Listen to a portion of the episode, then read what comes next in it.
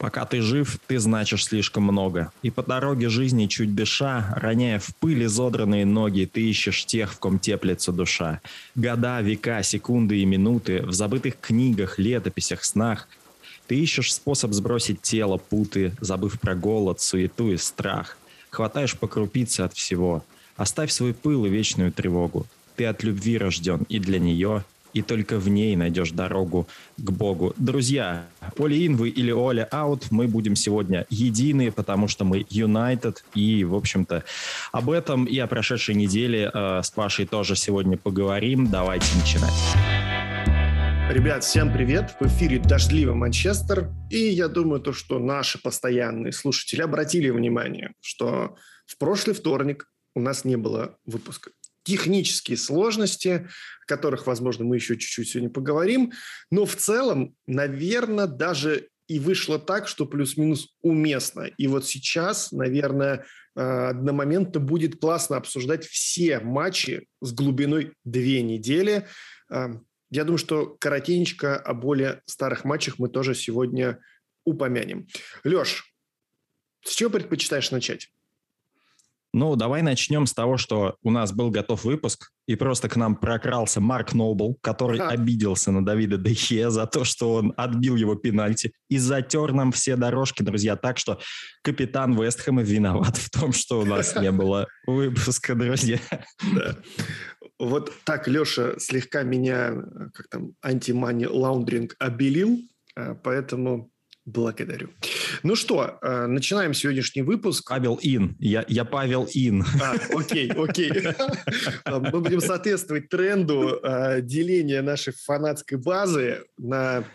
Ну, я думаю, что это вообще главный лейтмотив сегодняшнего будет выпуска. Через призму именно этого осмысления мы будем изучать каждый из матчей и поднимать, естественно, вопросы, вот давай, Леш, с тактики начнем того, что мы увидели в последнем матче, когда мы сыграли в ничью против ливерпульского Эвертона.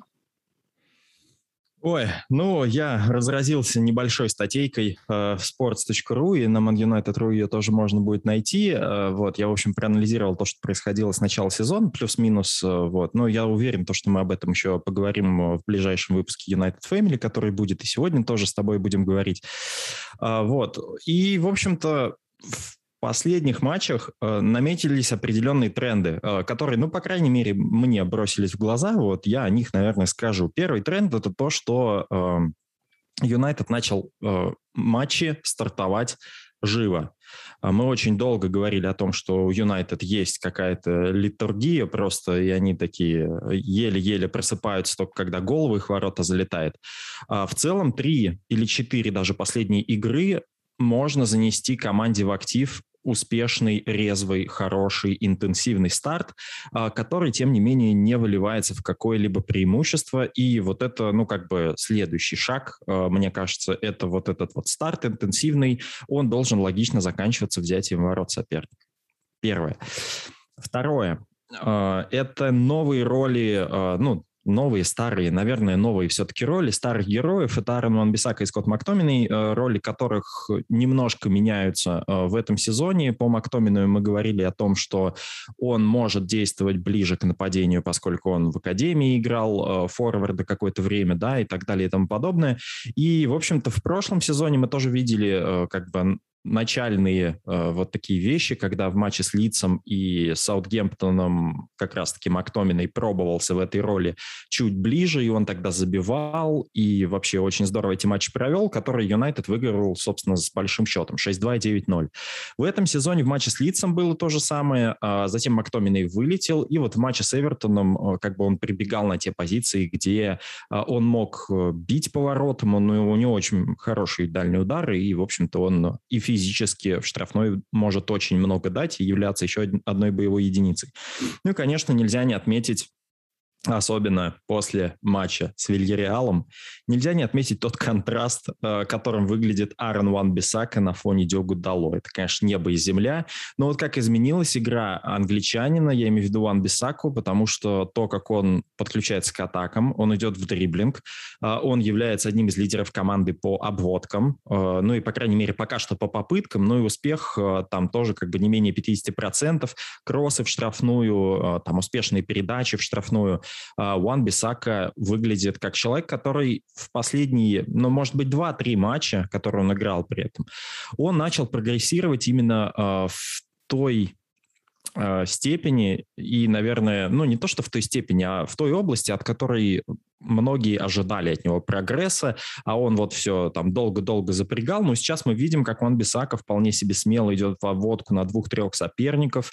А, да, при этом а, есть последствия, тем не менее, у всех вот этих вот трех плюсов, которые я назвал, а, есть, безусловно, негативные последствия. Но вот если говорить о позитиве и о том, почему Манчестер Юнайтед может, ну, так скажем, такие спорные результаты иметь, это ну, как бы, может быть, от того, что что-то меняется, но в череде вот этих вот невнятных, невыразительных результатов и плохих перформансов, там, Оли аут и то, что Криштиану Роналду тащит команду на дно, мы не замечаем каких-то очевидных вещей, на которые я постарался обратить внимание. Э, вот, в общем-то, то, что ну, меня как бы зацепило э, в прошедших э, там нескольких матчах. Но если мы говорим про плюсы, Давай, наверное, еще и про минусы скажем. Угу. А, да, безусловно. А, собственно, из минусов, те плюсы, которые нам дают э, минусы, ну, соответственно, мы не реализовываем то, что мы создаем, это раз. Это было видно в матче с Астон Виллой, где мы нанесли там около 30 или больше ударов по воротам, и не было ну, никакой конверсии совершенно в этих, э, в этих ударах. Э, дальше, вот эти стартовые отрезки, которые я уже сказал, мы стали проводить очень хорошо, то есть 10-15 минут, хороший старт, но при этом мы не завершаем, то есть мы не добиваемся логичного преимущества после этого резкого старта, в результате чего возникает пауза, где Юнайтед, ну, игровая аритмия, всегда нужно делать паузу после того, как какой-то интенсивный момент для того, чтобы перевести дух. И вот в эти паузы э, там еще это все добавляется тем, что, наверное, Харри Магуайра нету, и немножко там у нас линия обороны не так сыграна. А вот, но так или иначе, в эти паузы мы пропускаем такие контратаки, что, э, ну, как бы дальше Юнайтед стандартный возвращается, который уже проигрывает 1-0, и вместо игровой аритмии и паузы для того, чтобы отдать мяч сопернику и, в общем-то, имея преимущество в счете, подождать, пока соперник раскроется, и мы его накроем сами контратаками, а, мы попадаем в ситуацию, когда мы проигрываем, и нам нужно забивать самим. При этом, а, несмотря на то, что мы немножко подустали, и нам нужна пауза, паузу нам делать нельзя, а, потому что нам нужно дальше продолжать давить. Это вот такая подоплека того, что Э, мы выдаем хорошие старты, но не реализуем. А, что касается позиции Мактомина и Ван Бисаки, то, безусловно, если Мактомин идет вперед, один Фред в опорной зоне, э, это действительно большая уязвимость. И мне кажется, что здесь отсутствие Харри Магуайра может влиять, поскольку э, те зоны, в которые играет Фред, ну, то есть та зона, в которой играет Фред, ее может подстраховать высокая линия обороны с Харри Магуайром. Почему именно с ним? Потому что э, он очень надежен в плане того, когда он очень четко рассчитывает тайминг, когда ему выдернуться для перехвата опасной передачи, например, или для подстраховки Фреда. Э, у Варана это тоже есть, но просто у Варана за спиной остается Линделев, а у Магуайра за спиной, если он проигрывает, остается Варан. И это, ну, как бы неравноценный немножко размен. Поэтому действительно то, что Мактомин Доминой ходит вперед, э, это Фред. Плюс ко всему Фред, который страхует Ван Бисаку, который играет выше, э, и Фред, который один остается в этой опорной зоне, это действительно не самый, э, не самый лучший размен. Во многом, мне кажется, из-за этого и получаются большие зоны с небольшим количеством пекунов. Это было, в принципе, в матче э, с Вильяреалом, где Диогу Дало просто деклассировали. И в матче с Эвертоном то же самое было, несмотря на то, что Ван Бисака там был на поле. Вот. Но мне кажется, это все чуть-чуть вот связано все-таки с тем, что игра Юнайтед пытается меняться немножко вот в сторону такой э, более атакующей модели, где мы больше просто владеем мячом. Я вот как раз хотел об этом поговорить.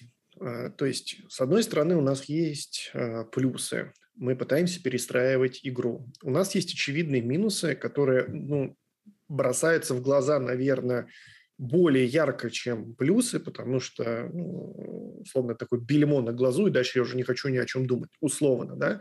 Вот если бы попросил тебя оценить, ну, даже не пытаясь абстрагироваться от того, что происходит, как ты думаешь, а что сейчас размерно влияет на игру Юнайтед больше? Вот именно та перестройка со знаком плюс, либо ее эффект в виде минуса? Ну, мне кажется, это звенья одной цепи. Они, они неразрывно связаны. А, возможно, возможно, второе. А, просто, ну, как бы, нельзя что-то поменять, а, не проиграв в чем-то, мне кажется. Ну, то есть развитие это в любом случае... Ты прямо сейчас чтобы вы... с языка снимаешь? Ну, давай, давай, давай, прости. Что, да, чтобы выиграть, отдают, как говорится, да, и вот хочется верить, что Юнайтед для того, чтобы выиграть чемпионат, он э, немножко перестраивается и отдает те матчи, э, которые, ну так скажем, которые должен был бы забрать. Вот. Э, у меня как-то вот так эта мысль складывается. Да, давай твою разовьем. А я на самом... Ну, у меня... Я же здесь задаю вопросы, простите. Да. А, я что, собственно, хотел сказать? А, вот значимое и значительное утверждение, что эволюция – это в любом случае некий путь, в котором ты ну, вынужден что-то пробовать. То есть ты не можешь эволюционировать, если ты ничего не меняешь. Наверное, должна быть какая-то супер благоприятная среда вокруг, неважно чего, чтобы получать прогресс на ровном месте. Я вот что хочу сказать. И, безусловно, чтобы команда футбольная развивалась, нужно что-то менять и добавлять какие-то вкрапления. Меня беспокоит следующий фактор. Мы все привыкли к тому, то, что Оли Гуннер Сульшер, ну, данность, наверное, уже можно это даже так озвучить, практически, э, ну, сколько вот, э, если мы с той половинкой посчитаем, три сезона у рулях Манчестер Юнайтед находится, и у него все время э, зебра. У него есть хорошие, качественные отрезки, и у него есть, ну, не провальные, плохие отрезки. И в какой-то момент мы все прошлом сезоне выдохнули и сказали, ну, вроде Оля научился как-то с ними справляться, потому что и вот этой вот смены э, с черного на белого, его как бы вот такого экстенсивного, там, да, меньше, больше стали вот эти вот серые зоны, когда видно, что команда находится в турбулентности, но она достаточно неплохо вырывается в свой ритм.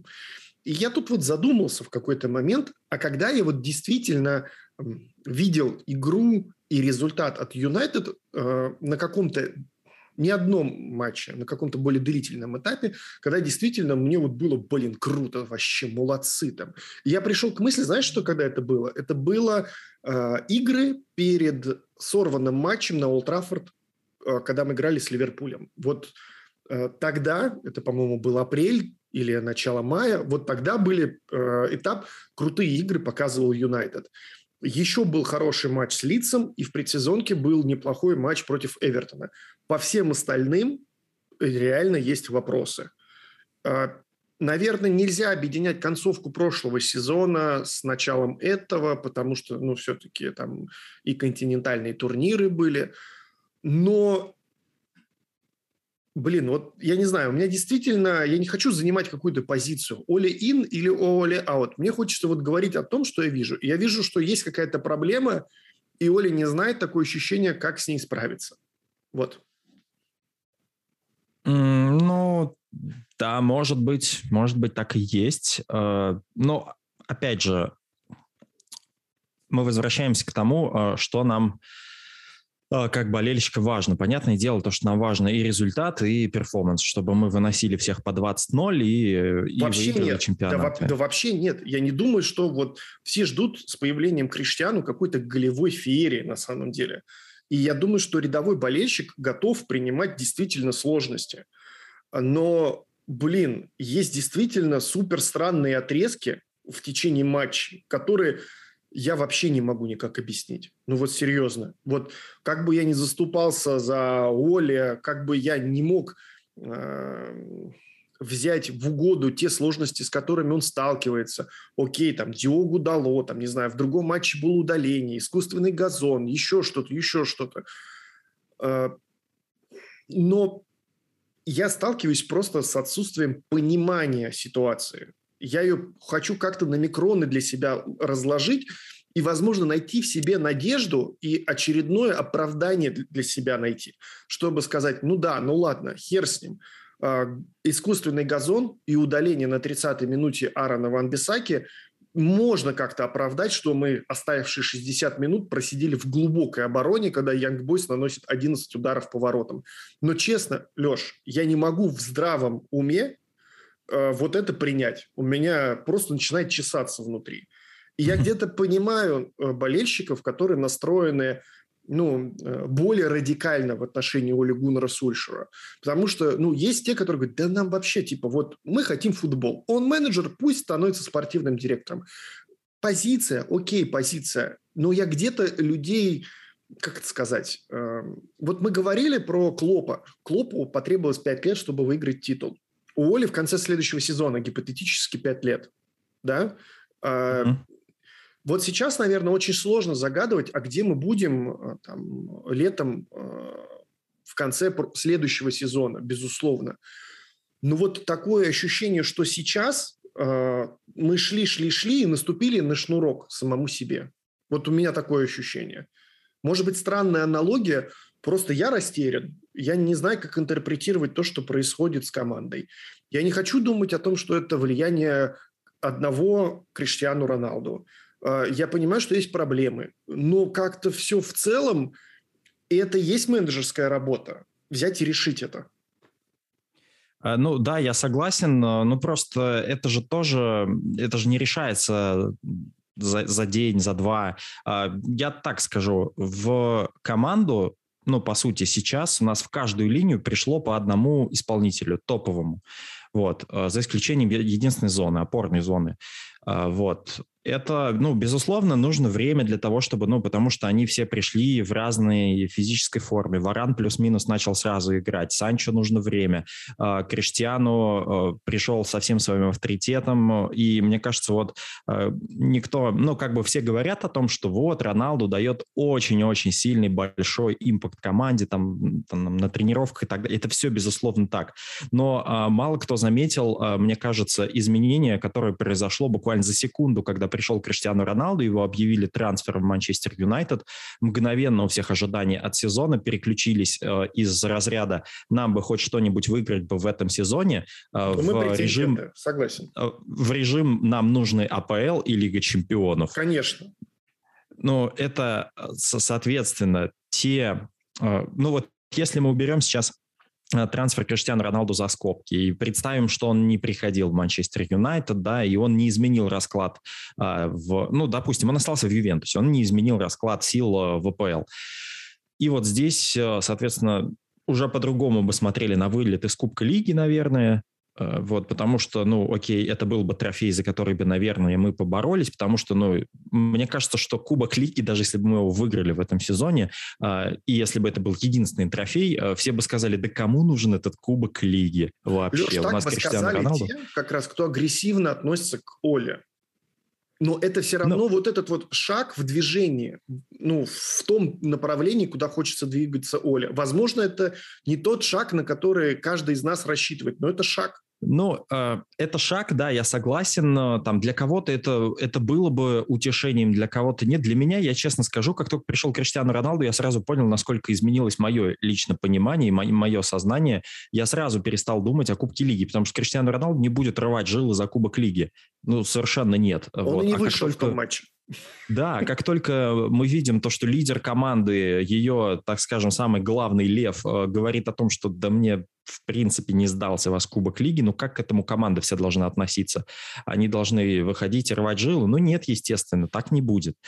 Вот. Э, хотя, с другой стороны, я по-прежнему считаю, что Кубок Лиги проиграли э, футболисты, которые футболисты резерва. Они проиграли саму возможность практиковаться в этом сезоне. Они должны были играть, пусть даже не за кубок, а за эту возможность, потому что э, такие люди, как Дони Ван де Бек, Алекс Телес, Диогу Дало и так далее, они за прошлый сезон, мне кажется, должны были понять, что они являются игроками запаса, и то, что их турниры – это как раз-таки Кубок Лиги, Кубок Англии, и вот там они должны давать такой результат, чтобы их учитывали э, при выборе состава на следующую игру в ОПЛ, они могли бы быть бэкапом для каких-то футболистов и так далее.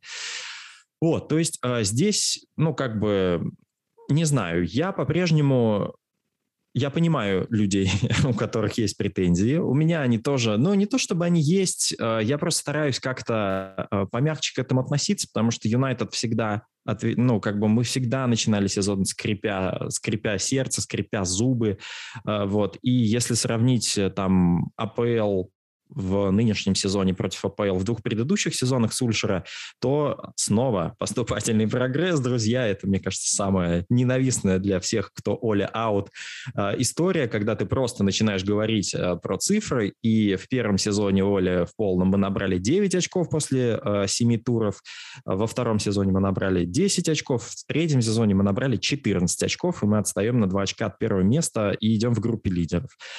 Так что здесь, да, безусловно, мы могли бы набирать больше очков. Безусловно, я с этим не спорю. Мы могли бы не проигрывать Young Boys, например. Э, могли бы не вылетать из Кубка Лиги. Но, блин, это уже случилось, и э, разбираться сейчас, копаться в том, э, мы не найдем однозначного ответа на вопрос, почему не получилось. Э, потому что, опять же, вопрос достаточно сложный, и простого ответа на него не существует. Э, там, ну, скорее всего, комплексные проблемы, о которых мы, наверное, э, как болельщики, вряд ли узнаем когда-нибудь полностью, что там происходит в раздевалке, э, тренерские вот эти все истории и так далее. Но пока что, вот по матчу с Эвертоном, если резюмировать какой-то отрезок, пока что можно констатировать, что, несмотря на приход Эрика Рэмзи, стандарты в атаке у нас получаются не слишком здорово. А, потому что ну, мы забиваем время от времени с них, да, а, но это все равно у нас нету такого, что это прям подача, гол, подача, гол, подача, гол. Это было в матче, а, по-моему, с Лицем, и все на этом. Забивал Криштиану с ребаунда Бруно в каких-то матчах со стандартов. Да, то есть ну, здесь видна работа. А, здесь видна работа, но результата пока нету. Это первое. Второе – это то, что с такой группой атаки, которая у нас есть, мы совершенно точно должны быть одной из самых забивающих команд э, в премьер-лиге, а мы сейчас, по-моему, по этому показателю э, то ли на третьем, то ли на четвертом месте. Я совершенно точно, ну, как бы думаю, что с возвращением Решфорда мы должны бороться за звание э, самой забивающей команды в лиге. Это абсолютно точно так. Вот. Ну и стоит э, в конце концов подчеркнуть отсутствие Харри Магуайра и Люка Шоу не в самой лучшей форме. У Люка Шоу вообще, мне кажется, был один из самых провальных матчей за последние два года. Э, вот этот матч с Эвертоном, потому что было видно, что он ну, ну просто ну, не в своей тарелке. Зачем он сейчас еще в сборной Англии поедет, честно говоря, не понимаю. Давай сейчас поговорим о давлении, про которое ты сказал, что вот, э, ставки еще больше поднялись после того, когда Юнайтед подписал Криштиану Роналду. Я понимаю, что, наверное, все это уже сделали, и мы с тобой всячески старались этого избегать, но я не могу этого не сделать, уж прости, потому что уж больно уместно сейчас про это сказать и это обсудить. Фрэнки Лэмпорт прошлого сезона. Ему купили, вообще, считай, новый состав на фоне того, как Роман Аркадьевич и Марина Грановская, судя по всему, удивились. Вау, ничего себе, как он могет с молодыми парнями, которые фактически еще вчера были в академии. Давайте-ка мы ему закупим все то, что он хочет, а может быть даже и лишнее.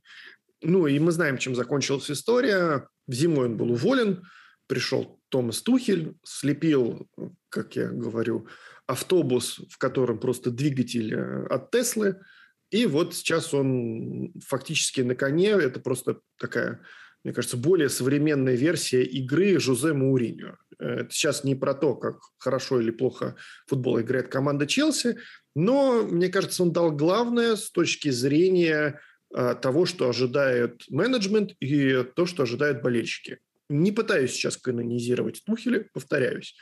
Угу. А, вот можно ли попытаться провести параллель между ситуацией, с которой столкнулся а, Лэмпорт, и с тем, что сейчас происходит у Юнайтед и Оли Гуннера Сульшера?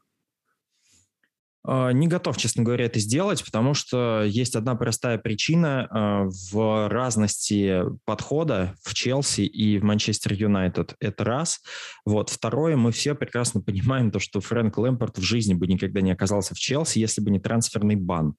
А, и трансферный бан, который очень сильно, ну, как бы, опять же, это мое видение ситуации, он очень сильно повлиял на Челси и на то, как они будут играть. Они не могли по себе позволить свои привычные траты. А, поэтому как бы они сделали ставку на того человека, который ну, там, а, сердце Челси, диспетчер Челси, Фрэнк Лэмпорт. И они сделали на него ставку, и он действительно с молодежью, а, ну, как бы доставил очень хороший результат. А дальше э, происходит немножко, ну, не совсем то, чего, может быть, следовало сделать Челси, они, во-первых, давление очень много навалили на Фрэнка Лэмпорда.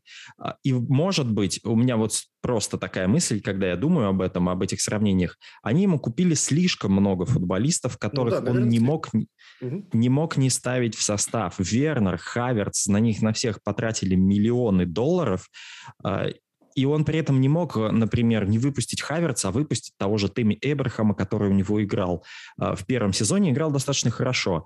А, то есть приход новых футболистов в Челси, он э, внес дисбаланс в понимание между тренером и раздевалкой. То есть новые футболисты ожидали то, что они будут играть каждый матч, и когда они не играли, они были недовольны, а он, возможно, по своей неопытности или там отсутствие какого-то, ну, авторитета или еще чего-то, он не мог объяснить людям, что, а, слушайте, вот эти вот пацаны играют сейчас хорошо, и плевать, сколько они стоят а, вы, ну, типа, вы пришли за много миллионов, и вы должны мне доказывать в каждом матче это. А, соответственно, начался вот этот дисбаланс, и я думаю, то, что Лэмперт покинул Челси именно в тот момент, когда э, все поняли, что он потерял раздевалку. И в целом, когда менеджер теряет раздевалку, э, ему указывают на дверь, ну, в большинстве случаев. У Оли это практически на данный момент невероятный сценарий чтобы, ну, вот что есть у Сульшера, это раздевалка и отношения с футболистами, которых, э, ну, для того, чтобы потерять, я не знаю, что должно случиться, потому что эти парни а, после каждого а, сетбека, да, после того, как они проигрывают, играют ничью, вот это все давление и так далее, они выходят и бьются за него, бьются, ну, вот Бруно Фернандеш выходит, просто играет так, что Давид Дехея вытаскивает все, и все говорят, ой, они его спасают, его а, пятую точку постоянно от увольнения, но это же и говорит об атмосфере, это говорит о том, что если бы Дехея не хотел играть за этого менеджера и сказал бы, ой, он мне конкуренцию с Дином Хендерсоном навязал, ну его к чертовой матери, сейчас-ка я его подсолью, пропущу пенальти от Нобла, а, и все. Но нет, Юнайтед есть эта атмосфера. И плюс к этому, а, мне кажется, что а, для Юнайтед именно что трансферов не было много, и не было вот этого вот внутреннего конфликта между теми, кто стоит много, но должны играть. А, и Оля на самом деле об этом а, сам не раз говорил, он это показывает делом, потому что есть Джейден Санчо 80 миллионов, но на правом фланге играет Гринвуд, который демонстрирует потрясающую форму, и это явный пример того, что э, в нашей команде, в Манчестер Юнайтед, э, Сульшер решает, кто будет играть, независимо от того, сколько этот человек стоит. Все, помнишь, задавались вопросом о том, блин, а вот сейчас Криштиану Роналду придет, а сможет ли его Сульшер посадить на банку и не выпустить в каком-нибудь матче? Э, пожалуйста, матч с Янг Бойс он его тут же меняет, э, пожалуйста, он его не выпускает в старте на матч с Эвертоном. А, то есть э, здесь все решает тренер. И поэтому мне кажется, что эти э, ситуации в Челси и в Юнайтед немножко все-таки несравнимы. И то, что сделал Сульшер, опять же, э, ну, я много раз говорил о том, что Сульшер строил эту команду, потому что Лэмпорт сделал так, он быстренько привел тех, кого уже знает. Это Маунт, Тамори, Эбрахам, по сути, все футболисты, которые у него были в дерби он на них сделал ставку, они, соответственно, его не подвели, потому что для них это тоже был шанс всей жизни, и подводить тут кого-то не было вообще никакого смысла, я считаю. А дальше эти же футболисты увидели, как их могут посадить на скамейку только для того, чтобы дать дорогостоящим э, приобретениям выйти на поле, потому что они стоят много денег. А, вот. В Манчестер Юнайтед такого нету, потому что Оля долго собирал эту команду. Сначала а, у нас было вообще что-то непонятное, разобранное. И мы помним это поражение от Эвертона в апреле. В апреле 2019, наверное, это было когда Сульшер дал интервью и сказал, что я буду здесь успешен, но есть здесь футболисты, которые уедут отсюда и не будут частью этого клуба, и все. И после этого мы увидели Лукаку, Санчес, Смолинг, Дармиан, прости господи, еще в клубе был тогда. А, вот. И постепенно начался этот исход, и Оля постепенно сколачивал себе новую команду. И для тех, кто э, говорит... Сейчас я закончу свой длинный спич уже, прошу прощения. Вот. Для тех, кто говорит, что э, вот Оля защищает, у него есть фаворитизм. Э, вспомните, как Оля хвалил нашу линию защиты, но подписал Рафаэля Варана. Он хвалил наше нападение и полузащиту, но подписал Джейсона Санчо и Криштиану Роналду. И поэтому сейчас, когда он хвалит пару Мака Фреда, это совершенно не значит то, что мы не находимся в гонке за полузащитником. Поэтому, ну, не все просто сразу, э, не скоро сказка сказывается, вот.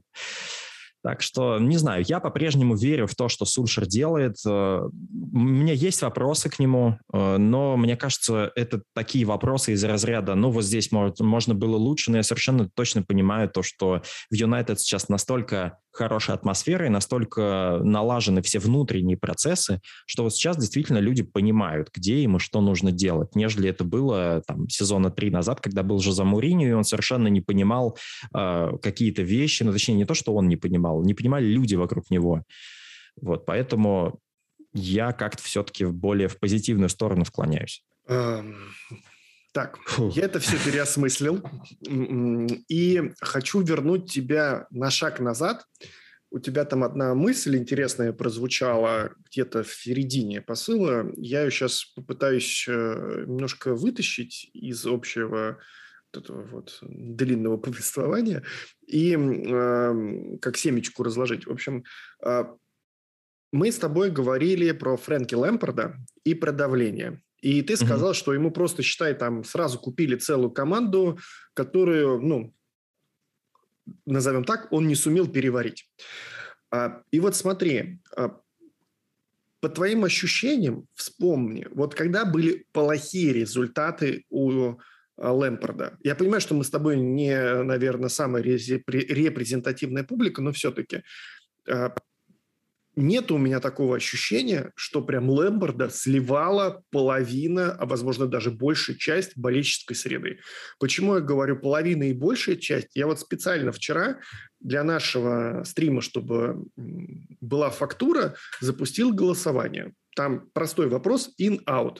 И 60% болельщиков сказали out. Проголосовало больше, ну почти 800 человек. Это много. Вот э, нет ли у тебя ощущения, что агрессивная настроенная публика у Челси была в меньшем количестве, в отличие от того, что есть сейчас у Юнайтед болельщиков и их мировоззрения в отношении Оли Гуннера То есть, типа, э, Оле долго, и типа мы ждем, ждем, ждем, и понятное дело, что вот этот эффект ожидания и каждый провал, он еще ну, громче внутри отголосок дает. Угу. А, я понял. Ну, сейчас фанаты Манчестер Юнайтед и Челси меня бы разорвали за такой ответ. Но это просто показывает масштаб клуба. Манчестер Юнайтед и Челси. Понятное дело, что у них меньше таких людей, потому что, ну, это Челси. Come on, Челси проиграл, э, ну, там, Челси проиграл Сити, Челси проиграл, э, ну, Ювентусу э, по 1-0. Там у них играло, господи, 8 человек в обороне. Я представляю, если бы у Юнайтед были такие результаты... Что ну, ты мне это... сейчас про сейчас? Я тебе про тогда. А, ну, про тогда. А, хорошо, про тогда. Я говорю то, что в целом публика а, наверняка гораздо более мягче относится к... Ну, типа спускать на тормозах.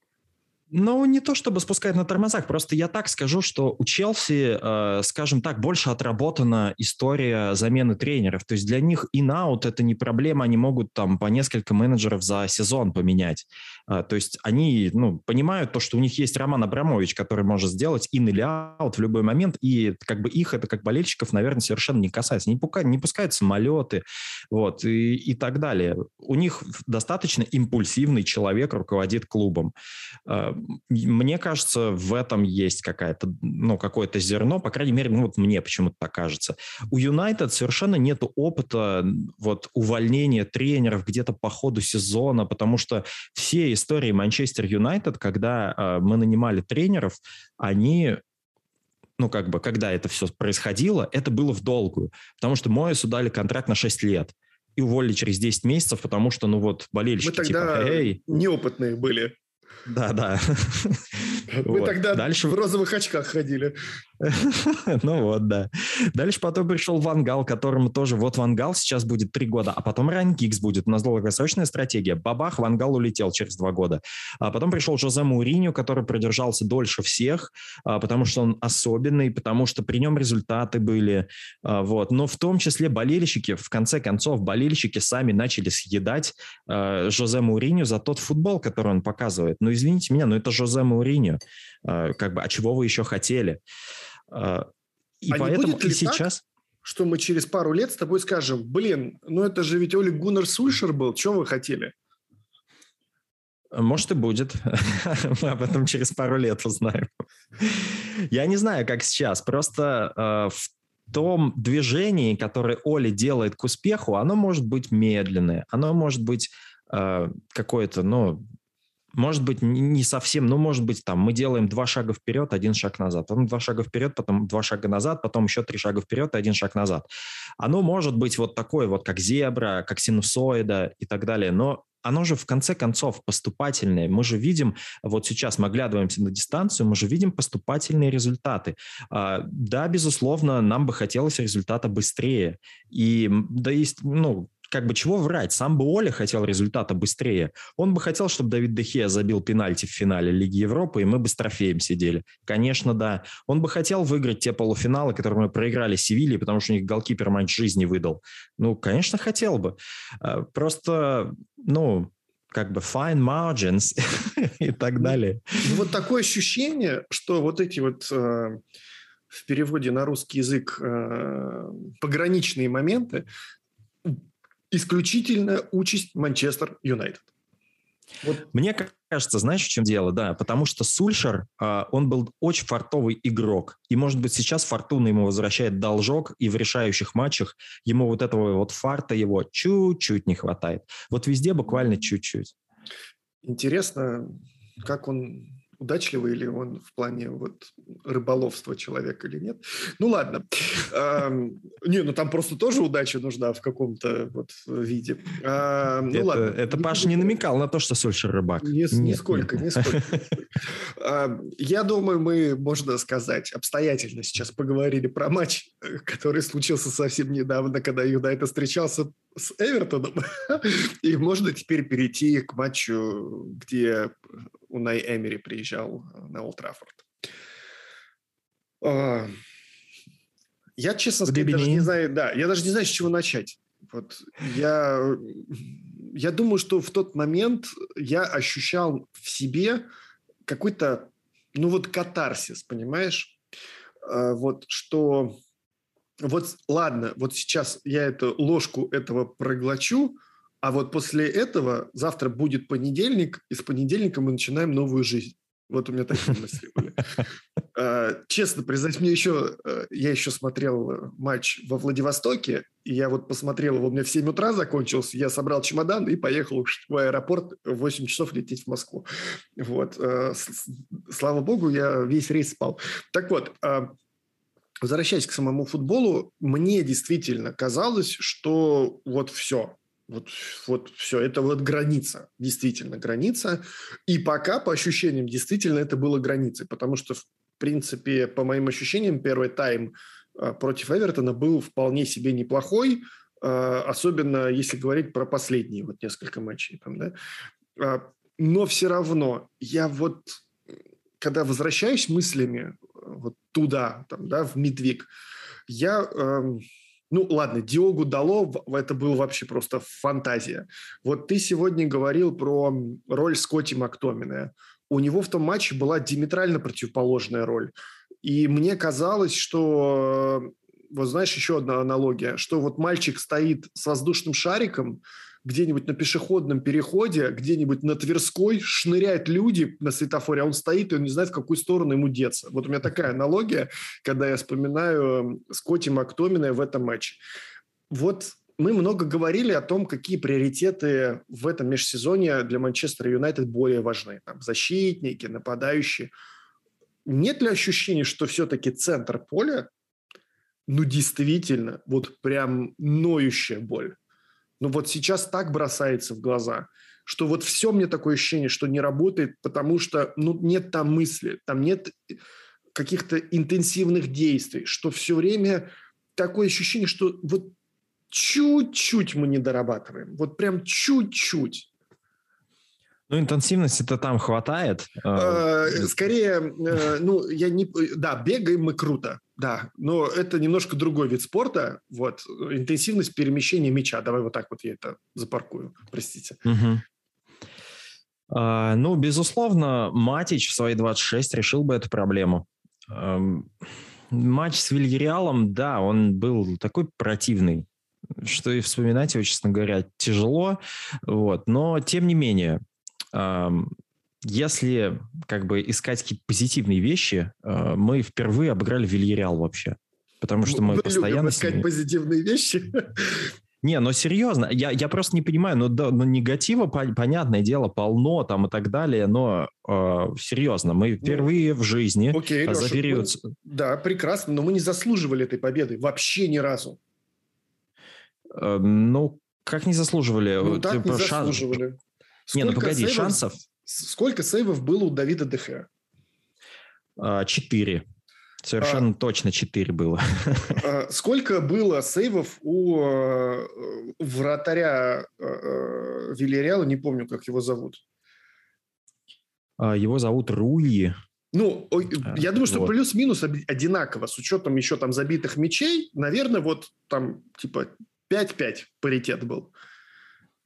Ну, э, я к тому и веду то, что это снова была ничейная игра, где э, в конце концов Юнайтед просто додавил. Но просто э, вопрос-то не в этом, скорее всего. Все прекрасно понимают то, что когда Манчестер Юнайтед додавливает, это круто. Это очень здорово забивать на 95-й минуте, когда, ну, перед Фредфорд Энд, еще когда это Криштиану Роналду делает. А претензия, скорее всего, всех людей была в том, что имея такую линию атаки, имея такой состав, вообще надо было выносить уносить куда-то Вильяреал вперед ногами. Но давайте посмотрим на результаты Вильяреала вообще в целом в этом сезоне. Это было там, чуть не первое их поражение. Они все матчи практически сыграли в ничью, включая там матч с мадридским Реалом э, и так далее и тому подобное. Ну, то есть э, и я никому не хочу... практически не забивали. Да, никому не забивали. Но Юнайтед забили один. Э, благодаря Давиду Дехе или вопреки тому, что они не могли реализовать это все дело. Э, ну, ну не забили и не забили, да. А, собственно... Ну, Леш, так и, тоже нельзя, особо... согласись. Ну, не забили, не забили. Ну, как? Не, ну вот ну погоди. Я, а, я то вижу, есть мы, что мы говорим... Э, в течение всего первого тайма, извините меня, Алексей, извините меня, слушатели, просто трахают Диогу Дало вот вот всем, чем только можно. Ну вот, э, я не знаю, вот э, что еще должно было произойти, что должны были сделать с Диогу вот в течение первого тайма. Блин, почему мы на 25-й минуте, на 30-й не отреагировали? Почему вообще Диогу остался на поле? Почему мы не перестроились? Блин, ну ты же, я про Оли Гуннера Сульшера, э, много раз уже выходил играть с тремя центральными защитниками, даже когда нам противостоит не самый серьезный клуб. Сейчас у тебя, понятное дело, ты потерял не просто в качестве, а считай, в десятером играешь, что считай, там нет никого в этой зоне. Почему мы ничего не поменяли? Может быть, это даже бы что-то изменило. И вот все оли-ауты сказали, блин, ну да, вот чувак, видно, что он хотел поменять, он видел слабое место, куда раз за разом Вот не-не-не, вот так бы они точно не сказали.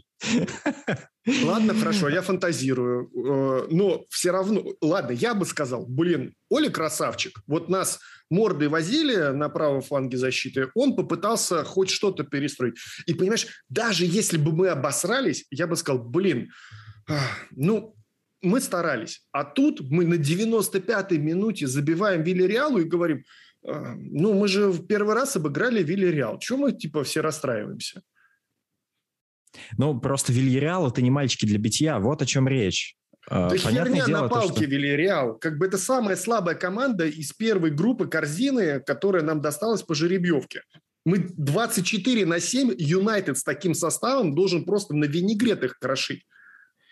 Ну, во-первых, э, Юнайтед никого на винегрет очень давно, кроме лица, не крошил, и Саутгемптона в десятером. Э, вот. И, ну, как бы, не ну, знаю, хорошо, я не согласен хорошо. с тем. Должен выигрывать, должен э, показывать более уверенную игру. Вот хорошо, не винегрет, пусть так.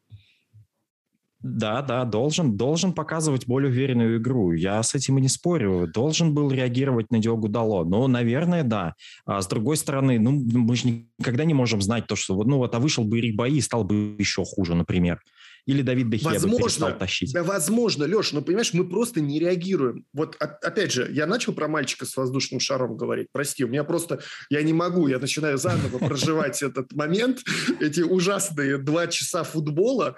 А, вот опять же, один Скотти Мактоминой, и э, мимо него просто все проносятся, и он не знает, то ли ему влево дернуться э, и как-то помочь э, Алексу, то ли пойти направо и бедному, бедному Диогу слезки вытереть. И он тоже становится становится еще третьим потерянным. И я вот смотрю на это и думаю, господи, ну что вообще? Ну, ну, погоди, давай, давай так тогда. Какое изменение можно было сделать, учитывая то, что у нас не основной правый защитник и запасного нету, не основной левый защитник и основного нету, не основной центральный защитник и основного 3, 4, нету? 3. В 3-4-3, окей. А, вот представь себе тогда такую ситуацию. Играем в 3-4-3, садимся в автобус. Нас поддавливает Вильяреал, потому что... У тебя ну, есть как 30, это 3? Ну как? У тебя есть три центральных защитника, ты можешь не садиться в автобус. У тебя есть быстрый Эрик Баи сразу появляется. Да, он может привести, но он может и костями э, своими большими э, загорелыми лечь так, что мяч не полетит в створ. Ну, может, а может, э, как он привозил в матч с Пари Сен-Жермен, когда мы играли в 3-4-3, и до замены бои там был просто ужас и кошмар.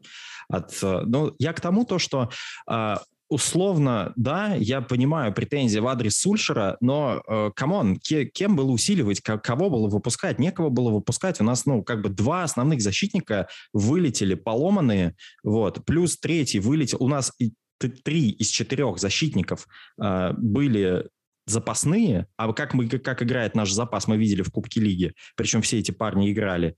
Э, и, собственно, вместо Фреда у нас, ну, как бы вместо одного оборонительного а, человека у нас играет а, там Поль Пакба или там Джейден Санчо, у нас играет атакующий состав. А, то есть здесь явная была ставка на то, что мы забьем больше, чем соперник.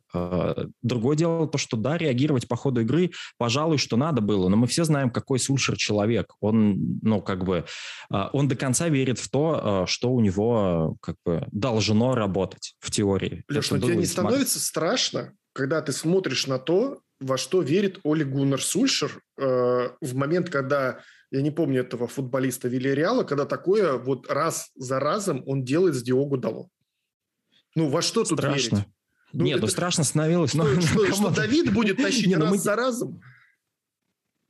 Ну, у Давида кураж, а, поэтому, ну, я не то, что Черт оправдываю... Там... Вот этого я не предусмотрел все. Э, э, я беру все свои слова назад, у Давида кураж. А, нет, я к тому, что а, стоит учитывать объективные факторы. А, то, что усиливать игру, по сути, было неким. И как бы каким-то образом его перестроить, да, можно было. Есть претензии, да, есть претензии.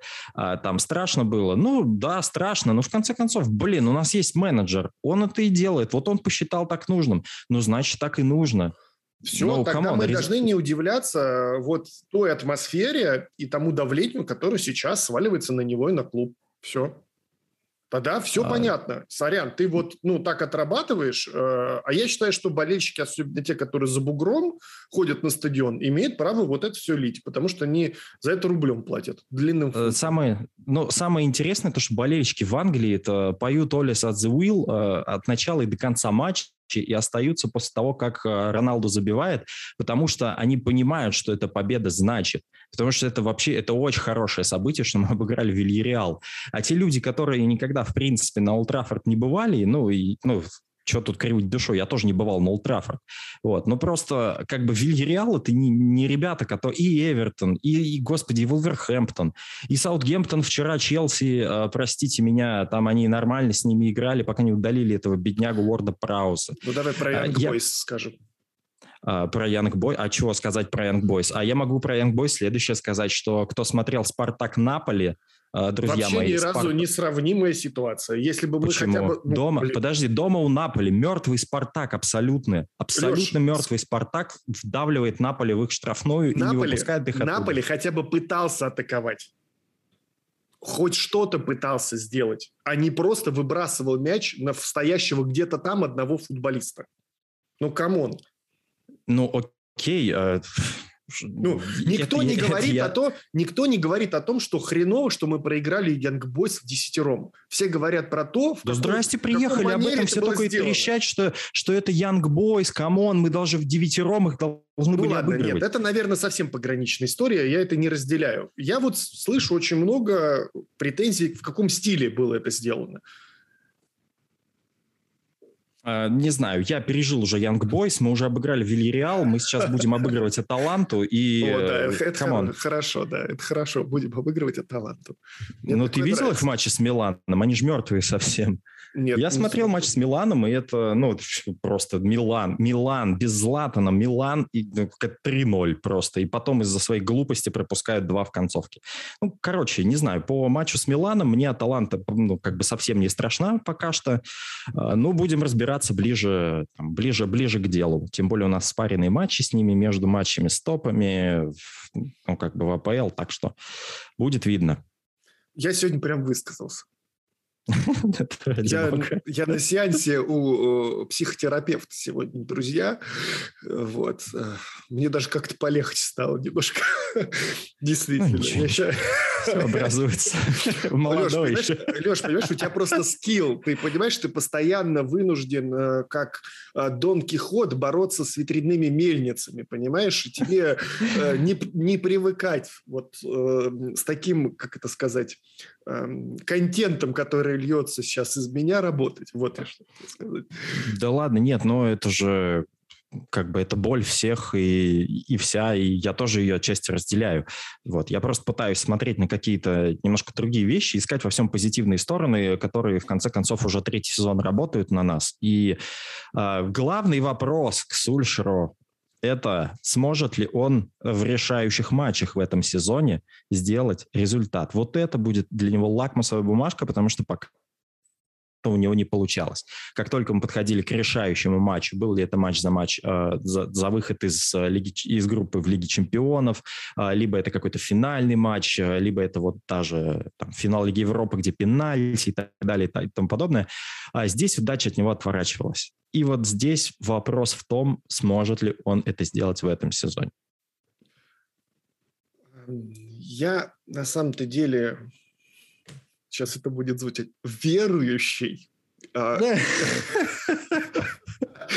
вот. А, и честно, правда, я ну, надеюсь в то, что моя теория, которую я для себя придумал, жива, и она подтвердится, что Оли Гуннер Сульшер просто так запрягает медленно и сложно в начале сезона, что в первом сезоне, когда он играл в автобус, мы просто этого не заметили, потому что мы играли в автобус. А прошлый сезон мы действительно начали из ряда вон, и, мне кажется, индикатор э, того, что мы выиграли у Брайтона, когда мы пенальти забили после 90 минут, после свистка уже там, да, на конца, когда матч закончился. Mm-hmm. Вот. И э, это просто стиль такой. Я надеюсь, что это так. Вот. Там у, у Клопа есть провальный январь, у нас может быть провальные 7 матчей в начале сезона. Вот пусть так. Если действительно так, вот как раз сейчас пауза на матче сборных, и в прошлом году, после как раз второй паузы, мы начали показывать, э, наверное, самый лучший футбол, э, который был у Юнайтед, за исключением медового месяца под руководством Оли Гуннера Собственно, я этого жду, и я в это действительно верю и очень надеюсь. Давайте поговорим про фэнтези, друзья. А, не самый лучший тур для меня, по крайней мере. Вот. Но, тем не менее, а, где-то удачи мы, а, я на самом деле поймал вот, при 38 очках в целом. То есть это в целом был не очень удачный тур для всех, потому что там Криштиану Роналду не забил, Ромелу Лукаку не забил. Вот. Единственный человек, который постоянно доставляет результат, деливерит, по-английски говоря, это Мухаммед Салах, который принес мне 26 очков, забив и отдав голевую передачу вчера против Ман-Сити. Вот. В целом у меня 62 очка, что я считаю неплохим э, результатом, но э, вам советую посмотреть на календарь Челси предстоящий, потому что у них достаточно проходной. Собственно, там э, команды, которые должны, по идее, пропускать от Лукаку. Вот. А у Юнайтед, наоборот, э, календарь такой, что ну, непонятно, пока будет там Роналду забивать или нет, будет там Фернандеш забивать или нет. То есть в целом э, переключить свои команды в сторону Челси э, можно, можно попробовать. Паш, как твои успехи в фэнтези?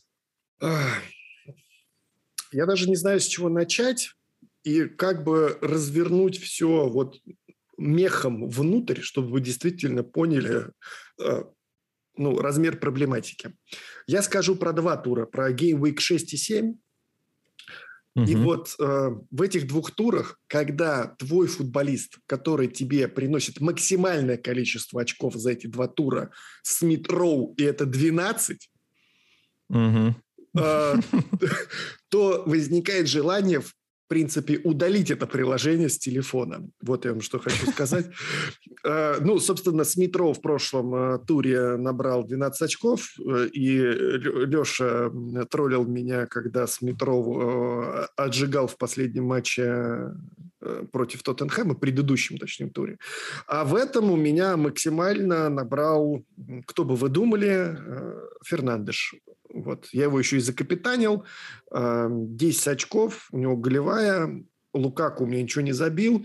И дальше вообще просто, опять же, Смитроу, Жота, Грилиш, Тилиманс. Ну, то есть все, как я люблю. Вот. Блестящий тур. 33 очка, чтобы вам жизнь медом не казалась. Собственно, я после... Э, я ожидаю, что я буду действовать по принципу э, Манчестер Юнайтед и Оли Гуннер Сульшера, как я вот сейчас высказывался, что вот после э, второго перерыва на матче сборных я как воу, понесусь и буду 100, 150 очков, 100, 150 очков за геймвейк набирать. Вот как-то так я настроен. Окей, ну а лидером э, вообще в нашей лиге является э, Иван Козуб, с командой Voodoo People, у него 485 очков. Второе, третье место делят э, футболиши Админ Хасан Хабибов и Рустам Адилов э, с командой Бруно Пиналдыш. У них 483. Ну, я, друзья, Значит, замыкаю топ-4. Да? Топ-4, да, замыкаю. Э, у меня 467 очков. Э, больше всех очков при этом я вот сейчас смотрю, я набрал 62, вот больше меня, я вижу, набрал 64. Э, э, Сергей Михайленко, э, у него тут Салах, Дебрюйне, капитан, Рауль Хименес, Рамсдейл, внезапно, Аарон Рамсдейл, вот, ну и все. А, в общем, друзья, посмотрите внимательно, две недели у нас перерыв, обязательно посмотрите на ближайшие несколько матчей расписания, потому что календарь Челси выглядит многообещающим. А, календарь Юнайтед э, тоже выглядит многообещающим с той стороны, что, э, возможно, мы будем забивать и в этих матчах э, будем выигрывать. Ну, это с болельческой точки зрения. С точки зрения фэнтези постарайтесь быть максимально прагматичными и, может быть, избавиться от всех игроков Юнайтед, которые, которые вам могут принести минус. Я бы оставил, на самом деле, наверное, только Бруно Фернандеша, ну, возможно, Мейсона Гринвуду еще, а, но, честно говоря, подумываю о том, чтобы Гринвуда сменить на кого-нибудь и обратить внимание как раз-таки вот на Челси и еще календарь а, других команд обязательно тоже посмотреть, потому что как бы уже сыграв несколько чипов, я уже использовал, использовал и free hit, и wildcard, за 7 туров это очень, ну, как бы неосмотрительно с моей стороны. Но самый так жирный чип, друзья, остался. Да, да, не допускайте моих ошибок. Э, тем не менее, посмотрим, как дальше ситуация будет складываться. Но играйте, играйте с нами в фэнтези, потому что главный приз у нас – это подписка на следующий сезон. Друзья, ну что, давайте будем прощаться. Набрали воздуху и попытаемся давайте дотерпеть вот эти вот две, как мне кажется, непростые недели. Э, точно все будем размышлять, точно все будем сопереживать. Ну и, как я говорил, наверное, сейчас быть верующим, ну, неплохо быть, просто верующим. Вот так я поставлю точку. Услышимся с вами в следующий вторник, друзья. Да, друзья, как написал один из пользователей э, на моем канале, Спасибо вам большое за анализ. Мы, конечно, верим в команду, но вспоминать их в ближайшие две недели не планируем. Друзья, услышимся с вами через неделю на дождливом Манчестере. Пока-пока.